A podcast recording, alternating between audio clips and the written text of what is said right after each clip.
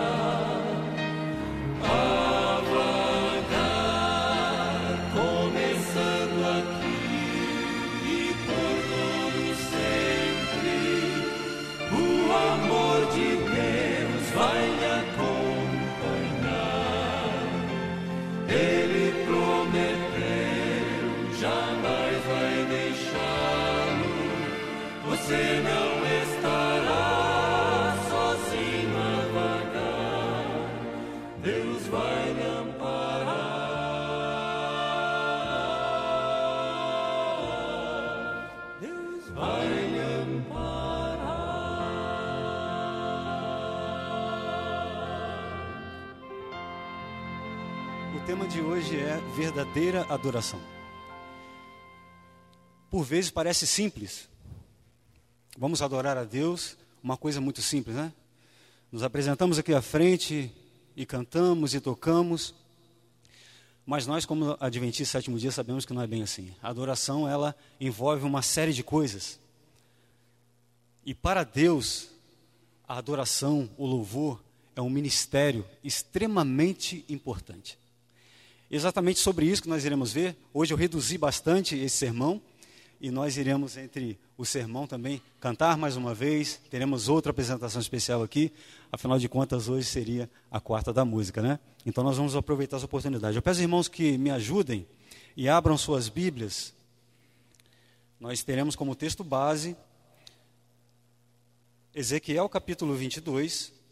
Aqueles que estiverem com suas Bíblias, por favor, abram. Ezequiel capítulo 22, e nós leremos o verso 26.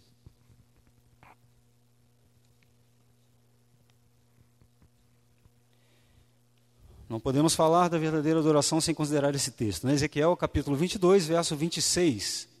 Ali está, ó. Maravilha. E assim está escrito: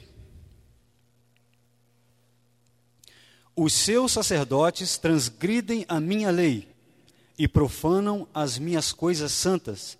Entre o santo e o profano não fazem diferença, nem discernem o imundo do limpo, e dos meus sábados escondem os seus olhos. E assim sou profanado no meio deles. Esse texto é um pouco pesado, não é? É um pouco pesado, mas é exatamente esse quadro em que nós vivemos. Hoje nós temos pessoas que professam crer em Deus, que professam louvar a Deus, mas estão constantemente dentro do templo profanando o seu nome, através daquilo que eles chamam de adoração. Então hoje nós vamos entender qual é a adoração que Deus aceita. Não podemos falar de todos os aspectos, mas falaremos dos mais importantes. Esse texto de Ezequiel, tenho certeza que for memorizado na mente de vocês, é um texto, embora pareça ser pesado, mas é um texto de orientação. Nós podemos ter um norteamento a partir desse texto que pode mudar nossas vidas para sempre. Nós voltaremos depois desse texto, agora eu peço a vocês que abram mais uma vez a Bíblia de vocês, agora em Gênesis capítulo 4, versículo 3 até o 5. Gênesis 4, verso 3 até o 5. Para entendermos o verdadeiro sentido da adoração, não podemos ignorar esse texto. Aqui nós temos o verdadeiro sentido da adoração. Aqui Deus passa uma orientação para seus filhos, seus primeiros filhos aqui na terra, e nós podemos identificar aqui o que é a verdadeira adoração e o que é a falsa adoração, aquela que não agrada ao Senhor. Gênesis capítulo 4, verso 3 até o 5. O irmão Márcio irá nos auxiliar agora com a leitura.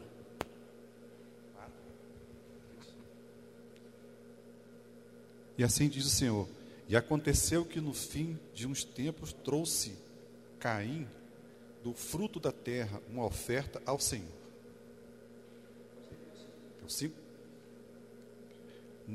Ao passo que de Caim e de sua oferta não se agradou. Irou-se, pois, sobremaneira, Caim e descaiu-lhe o semblante. Pode mais? Muito obrigado. Esse é um texto muito passado aqui na igreja, eu tenho certeza que já foi estudado, inclusive nas lições, escola sabatina, né? A oferta que Deus pediu para que fosse oferecida em honra e homenagem a Ele. Ele pediu para Caim, pediu para Abel também, ao passo que Abel ofereceu uma oferta e Deus aceitou.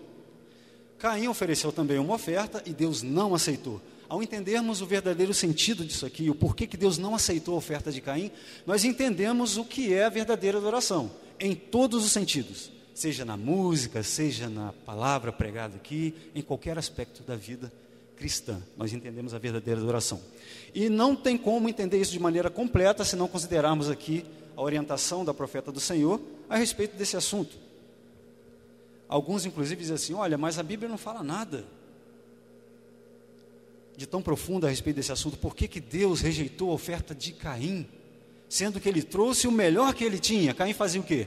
Era lavrador, não era? Abel era pastor de ovelhas. Então Abel nada mais que ofereceu aquilo que ele tinha de melhor. Caim fez da mesma maneira. Então onde está o problema aqui? No livro Patriarcas e Profetas, na página 71, que eles quiserem estudar em casa, vou ler só um trechinho, diz assim: Esses irmãos foram provados assim como fora Adão antes deles. Esse pedido de oferta nada mais era que uma prova, um teste para esses dois. Para mostrar se creriam na palavra de Deus e obedeceriam a mesma. Então era uma prova de fidelidade à palavra do Senhor. Estavam cientes da providência tomada para a salvação do homem e compreendiam o sistema de ofertas que Deus ordenara. Eles sabiam que nessas ofertas deveriam exprimir fé no Salvador, a quem tais ofertas tipificavam. E ao mesmo tempo reconhecer sua total dependência dele para o perdão. E sabiam que, conformando-se assim com o plano divino para a sua redenção, estavam ali para dar prova de sua obediência a Deus. E sem derramamento de sangue não poderia haver remissão de pecados, não é isso? Alguns dizem assim: olha, mas Caim não sabia de nada disso. Aqui nós vemos que eles, os dois, tinham plena ciência de como deveria ser a oferta. Eles sabiam que aquilo representava o que o Salvador faria num futuro, muito distante dali, por sinal. Mas Deus já tinha revelado o plano da redenção, da salvação, e já tinha sido revelado para eles que sem derramamento de sangue não haveria remissão de pecados. Então aqui nós podemos entender o ponto importante. Por que a oferta de Caim foi rejeitada? Simplesmente. Ele já estava acariciando no seu coração, conforme a pena esperada diz, o mesmo sentimento que houve também em Lúcifer quando estava no céu de rebeldia contra a palavra de Deus. Esse aqui era um teste de obediência. E ele foi reprovado, porque ele era rebelde em relação àquilo que Deus pedia. Ele achou que não era bem dessa maneira, que poderia fazer de forma diferente, então ele pegou o que ele tinha de melhor e ofereceu a Deus. O que isso tem a ver com a gente hoje? Muito simples. Eu sou convidado para cantar aqui à frente. Eu posso ter um gosto musical. Eu posso ter músicas de minha preferência. E eu digo assim: eu sei cantar e eu gosto dessa música, é o melhor que eu posso oferecer, então eu subo aqui à frente e ofereço a Deus a música que eu acho que é boa para ele. Isso é Caim, irmãos. Isso é Caim. Eu não posso oferecer a Deus o que eu acho que é bom. Eu preciso oferecer a Deus exatamente aquilo que ele me pediu. Aí que está o problema. Por isso nós temos tantos problemas assim em várias igrejas, vocês sabem, não precisamos ficar falando aqui, né? De músicas inadequadas, de sermões inadequados, de apresentações adequadas, porque as pessoas acham que não tem nada a ver, é o que elas têm de melhor a oferecer ao Senhor. Mas estão caindo no desagrado de Deus, porque estão fazendo a sua vontade e não aquilo que Deus pediu. Você não precisa se preocupar em dar o seu melhor. Você não tem nada de bom para oferecer a Deus, saiba disso. O que você precisa oferecer a Deus é aquilo que Ele pediu. Ponto final. Acabou. Era exatamente por esse motivo que Deus não aceitou a oferta de Caim. Porque Deus não pediu frutas e cereais. Ele pediu aquilo que tipificava o sacrifício do Salvador. Muito bem.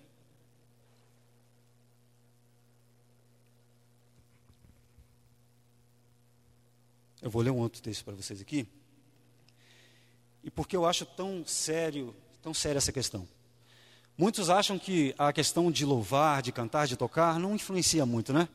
Quantos aqui presentes acham isso? Que o louvor não influencia? Alguns até acham que é inofensivo, às vezes, uma música inadequada aqui à frente, que não tem nada a ver, desde que a letra fale de Deus, está ótimo. Infelizmente, no nosso meio existem pessoas que pensam assim.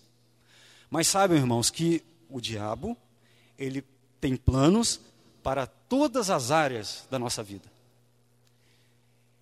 E a função dele é influenciar. A função dele é desviar as pessoas do caminho da verdadeira adoração. Então, sim, também na música ele trabalha incessantemente para desvirtuar aquilo que Deus colocou como puro e santo. Logo entraremos de novo no texto que nós lemos no início. Hoje nós temos pessoas, membros, líderes e pastores confundindo e não fazendo diferença entre o que é santo e o que é impuro diante de Deus. Infelizmente. Para entendermos isso, existe um texto no livro História da Redenção, na página 18, que nos diz assim: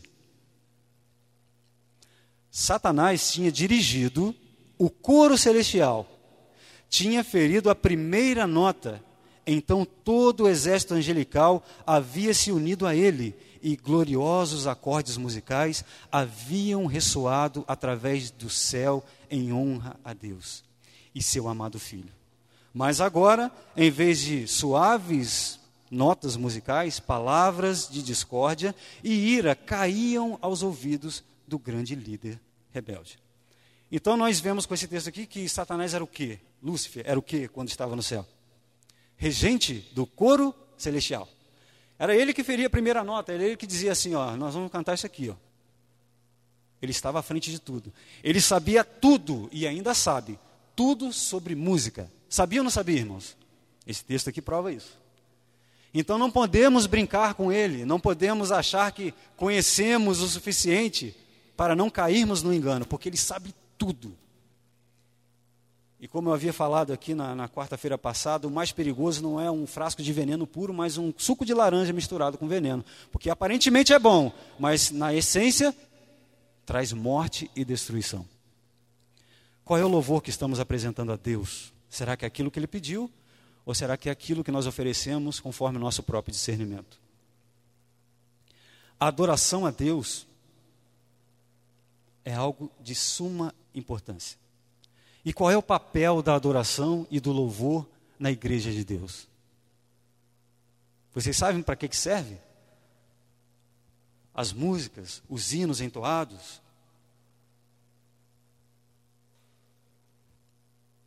Quem tiver coragem pode responder.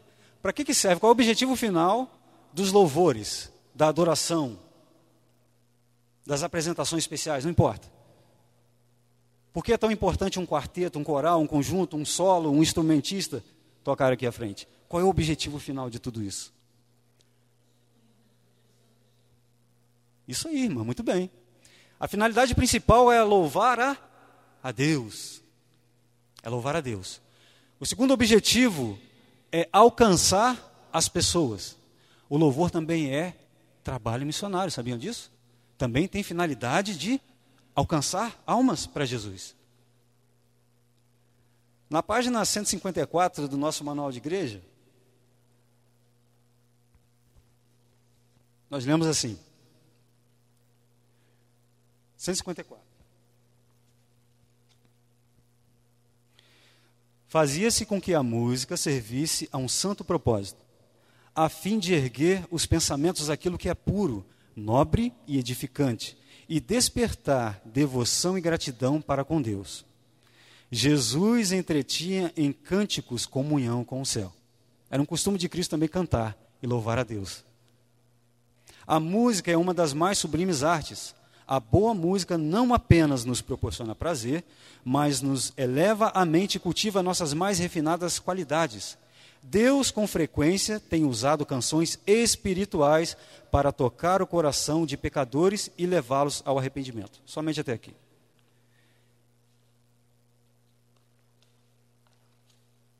Então, para que Deus usa a música? Para tocar os corações e levar as pessoas ao arrependimento. Mas se eu cantar ou tocar qualquer coisa aqui à frente, esse objetivo não vai ser alcançado. Por isso, então, nós precisamos estudar uma maneira de melhor louvar a Deus, saber o que que agrada e o que que desagrada a Deus. Existe todo um, um, uma palestra em torno disso aí, né? Orientações para os músicos e para aqueles que lidam com o sistema de adoração, porque é um sistema de influência muito grande. É só olhar para o mundo que vocês vão ver que muitas coisas que as pessoas vestem, falam e às vezes até comem e bebem, eles ouviram numa música que os influenciou de alguma forma. A criminalidade aumenta cada vez que as músicas se tornam mais vulgares e cada vez que trazem mensagens subliminares que incentivam a violência. Ao passo que a música que é apresentada aqui à frente, quando tem na sua letra, no seu ritmo e na sua melodia, a vontade de Deus tem o poder de edificar, de salvar pessoas. Por isso é tão importante. Nós iremos fazer duas considerações finais aqui, então, para entendermos. Como falei, foi só um resumo. O assunto é muito mais amplo que nós podemos imaginar, né? Mas vou adiantar uma coisa para vocês aqui. Hoje, falando especificamente de música, a música se divide em três partes. Isso é o básico dela, né? melodia, harmonia e ritmo, não é isso? Vocês sabiam que cada uma dessas partes exercem influência sobre um aspecto de nossa vida? Vocês sabiam disso? Já ouviram falar disso alguma vez? Sim ou não? Já ouviram falar, né? O nosso corpo se divide em três partes. Nosso ser, nós como pessoas. Vocês já ouviram falar de corpo, mente. E o que mais? Alma somos nós. E espírito.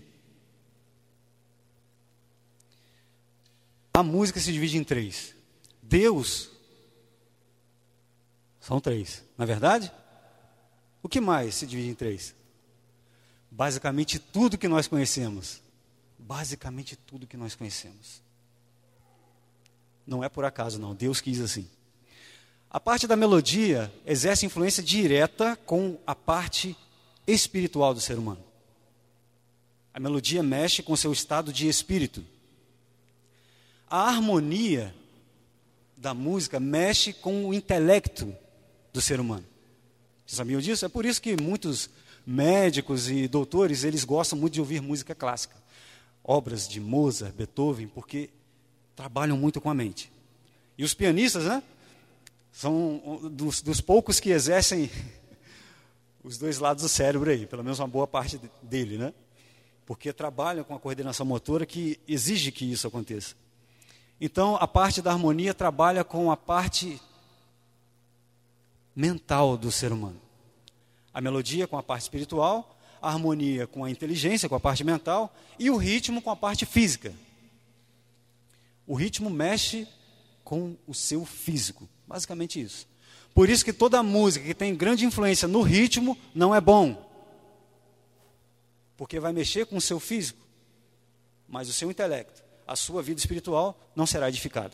Por isso que a música que agrada ao Senhor é aquela que tem ênfase na melodia, ênfase na harmonia, e não ênfase no ritmo. Como isso funciona, nós poderemos ver isso aí numa outra hora. Mas só para vocês já, já estarem adiantados, a música ela exerce sim influência direta sobre o ser humano de uma maneira completa.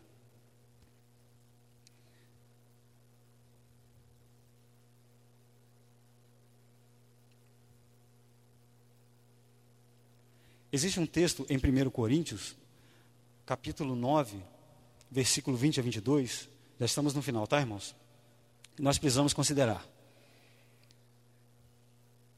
Peço que vocês gravem esse texto e leiam eles, é, todos esses textos em casa, que vai auxiliar vocês nesse assunto. 1 Coríntios, capítulo 9, verso 20 ao 22, diz assim: Procedi para com os judeus como judeu, a fim de ganhar os judeus, para os que vivem sob o regime da lei, como se eu mesmo assim vivesse, para ganharmos os que vivem debaixo da lei, embora não esteja eu debaixo da lei. Ao sem lei, como se eu mesmo fosse, não estando sem lei para com Deus, mas debaixo da lei de Cristo, para ganhar os que vivem fora do regime da lei.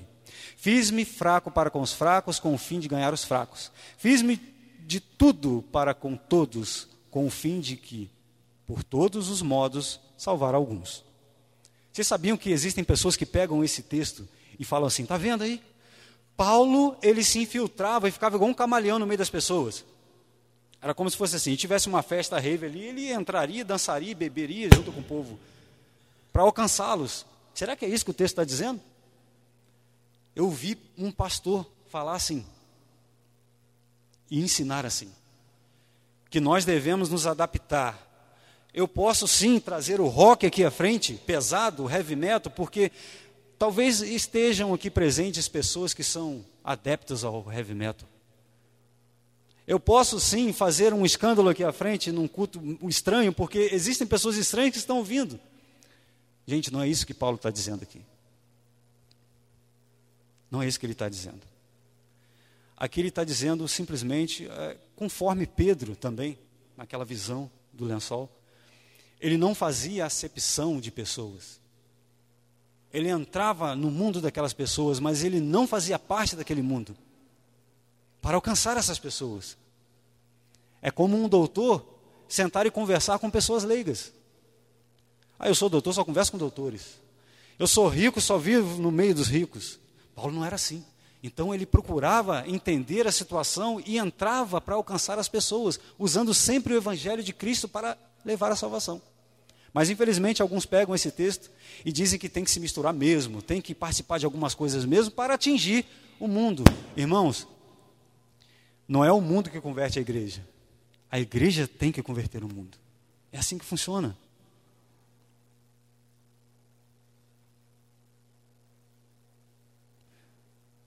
O último texto que nós leremos agora. Patriarcas e Profetas, página 373 e 484. Diz assim: Lembra daquele texto de Ezequiel, capítulo 22, verso 26? Que no meio da casa de Deus existem pessoas que não fazem diferença entre o puro e o impuro, entre o santo e o profano. Não é isso? Ellen White diz assim: Deus pronunciou uma maldição sobre aqueles que não fazem diferença entre as coisas comuns e as coisas santas. Deus requer hoje de seu povo uma diferença tão grande do mundo como exigia de Israel antigamente. O que isso quer dizer? Alguns dizem assim, Alberto, você está louco, sabe por quê? Porque hoje nós vivemos no século 21. Hoje nós vivemos numa outra realidade. O povo de Israel, eles viviam sob uma outra cultura. A cultura musical deles era uma, o, estilo de vida era um. Irmãos, Deus não mudou, a sua lei é a mesma e a palavra é a mesma. Aquilo que agradava a Deus no passado continua sendo o mesmo que agrada a Ele hoje. E o que desagradava a Deus no passado ainda continua a desagradar. Não podemos nos adaptar ao sistema desse mundo. O mundo crê na evolução, nós não. Nós cremos numa degradação da raça humana. O ser humano era tudo lá no início e foi se degradando com o passar do tempo, porque o pecado foi entrando cada vez mais no ser humano. Então nós precisamos entender que não podemos ab abrir mão de certas coisas porque entramos no desagrado de Deus, e aqui está dizendo que ele lança uma maldição sobre essas pessoas que não fazem diferença do que é santo e impuro. Eu vi samba sendo tocado na igreja, com a letra que. Não importa. O que as pessoas vão acatar é, é o, o, que está sendo tocado ali. O que influencia é, a, é o ritmo, é a melodia, é o que está sendo tocado. A letra é importante também, mas não se espantem, não. Não é a letra que fica na mente. É um conjunto. Entende? Então eu não posso vir aqui à frente e oferecer a Deus um fogo estranho. Não posso fazer isso. Antes de eu apresentar qualquer coisa aqui à frente, eu preciso perguntar: Senhor, isso vai te agradar? Isso vai edificar as pessoas? Isso vai trazer edificação para aqueles que estão sofrendo, com o coração partido, que estão fracos espiritualmente? Ou será que isso vai só suscitar emoções? paixões. Porque é isso que as pessoas querem. Sabe por que, que hoje o culto de quarta-feira a igreja se encontra vazia? Não é porque está todo mundo ocupado, não. Eu creio que alguns estão. Né? Nem sempre nós podemos. Mas a igreja não deveria estar dessa maneira. Mas por quê? Porque as pessoas estão lá sendo hipnotizadas por sentimentos e paixões que despertam nelas um fogo. Se elas vêm à igreja e o sermão está sendo dado, se conforme Isaías 58, que diz lá assim: clame em alta voz, não te detenhas, anuncia a casa de Jacó os seus pecados e as suas transgressões. As pessoas não querem ouvir isso. As pessoas querem que alguém venha aqui à frente e fale em coisas agradáveis. Irmãos, estamos desagradando a Deus constantemente com o que nós fazemos. Não somente, já, já passou do âmbito da casa, da rua. Nós fazemos isso aqui na casa de Deus muitas vezes. E não temos ciência disso, por quê?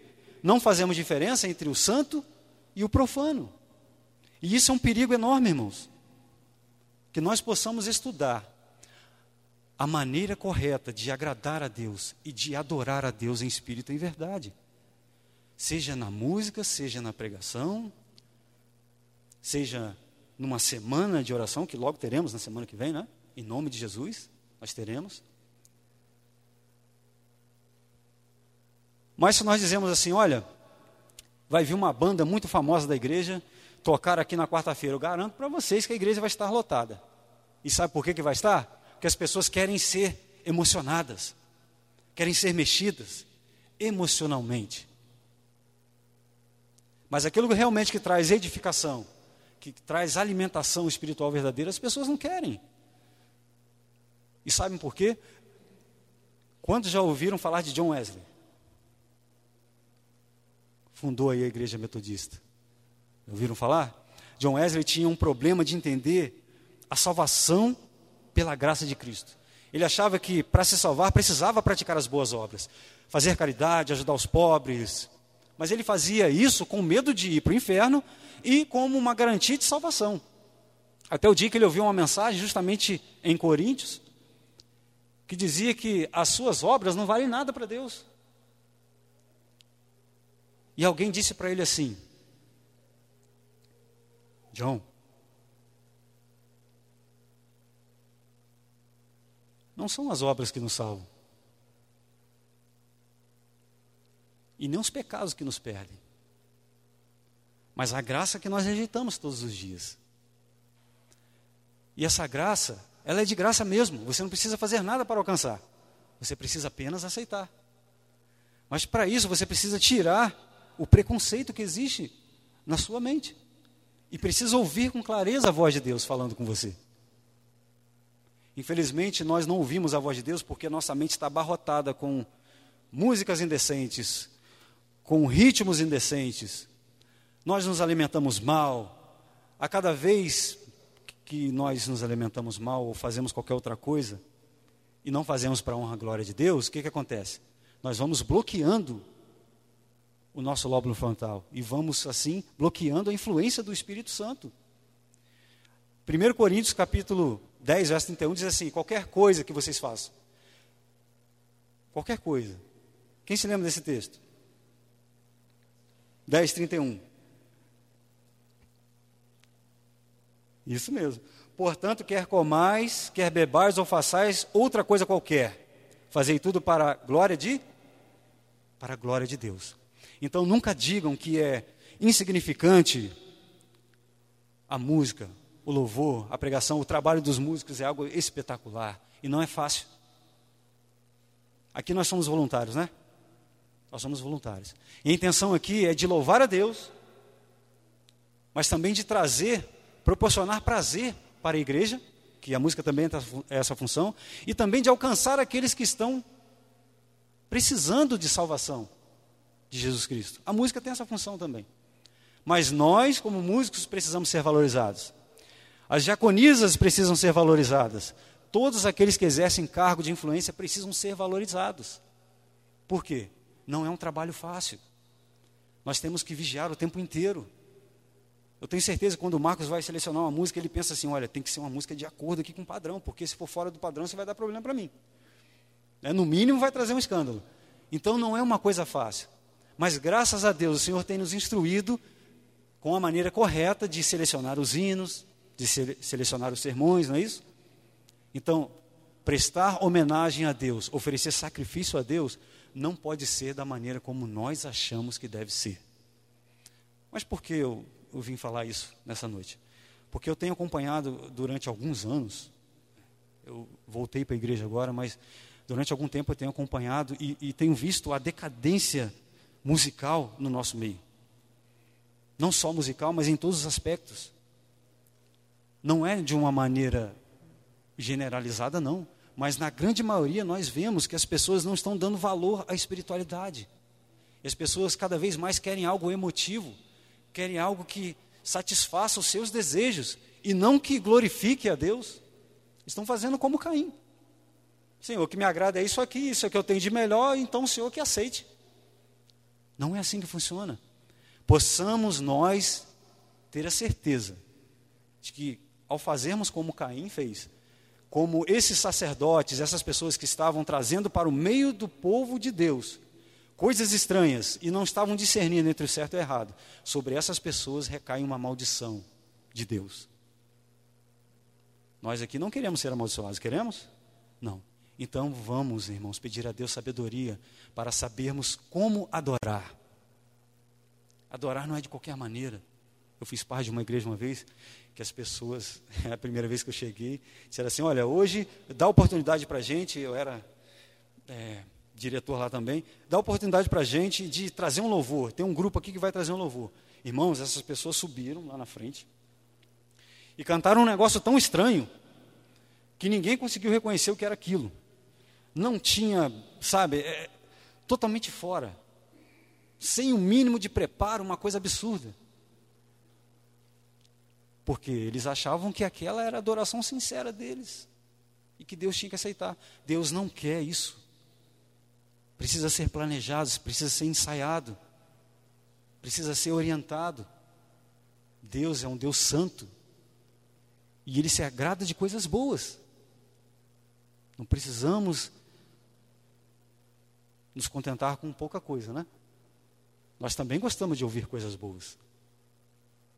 Então, que nós possamos, a partir de hoje, irmãos, sempre pedir orientação a Deus, para que ao cantar, ao participar, através do louvor ou de qualquer outra coisa aqui na frente, que nós possamos sempre fazer para a honra e glória de Deus e não para a nossa própria satisfação, não para nos apresentar, mas para que Deus seja louvado e para que a igreja seja edificada. Que o Senhor nos dê sabedoria para isso. É o meu desejo e oração para todos vocês nessa noite. Amém? Vou fazer com vocês aqui uma oração final. Peço que curvem suas frontes. Senhor, nosso Deus e querido Pai, nós te agradecemos pelos momentos que passamos aqui. Eu sei que existem muito mais coisas que deveriam ser faladas hoje, mas precisamos reduzir por causa do tempo. Mas que o Senhor possa completar isso no coração de cada alma presente aqui hoje, Senhor. Que o Senhor possa dar a devida orientação. Que nós possamos entender que o Senhor é um Deus sagrado e que não aceita qualquer oferta aqui à frente, meu Deus. Que o Senhor coloque em nós o senso do que é santo, do que é puro, do que é limpo, para que não escandalizemos o teu nome, Senhor, e para que não recaia sobre nós a maldição que recaiu sobre esses homens que apresentavam qualquer coisa diante do Senhor. Dai-nos sabedoria, que o Seu Espírito Santo possa falar aos nossos corações todos os dias, para que nós saibamos como te louvar, para que nós saibamos como te adorar, Senhor queira aprimorar e aperfeiçoar os dons de cada um aqui nessa igreja e em todos os lugares do mundo. Nós estamos aqui como instrumentos para sermos usados em tuas mãos. Cada um possui talentos que o Senhor mesmo direcionou. Então venha nos aperfeiçoar, venha fazer em nós o aperfeiçoamento não só do caráter, mas de todos os dons que o Senhor nos confiou. E que seja para a tua honra e para a tua glória, Senhor.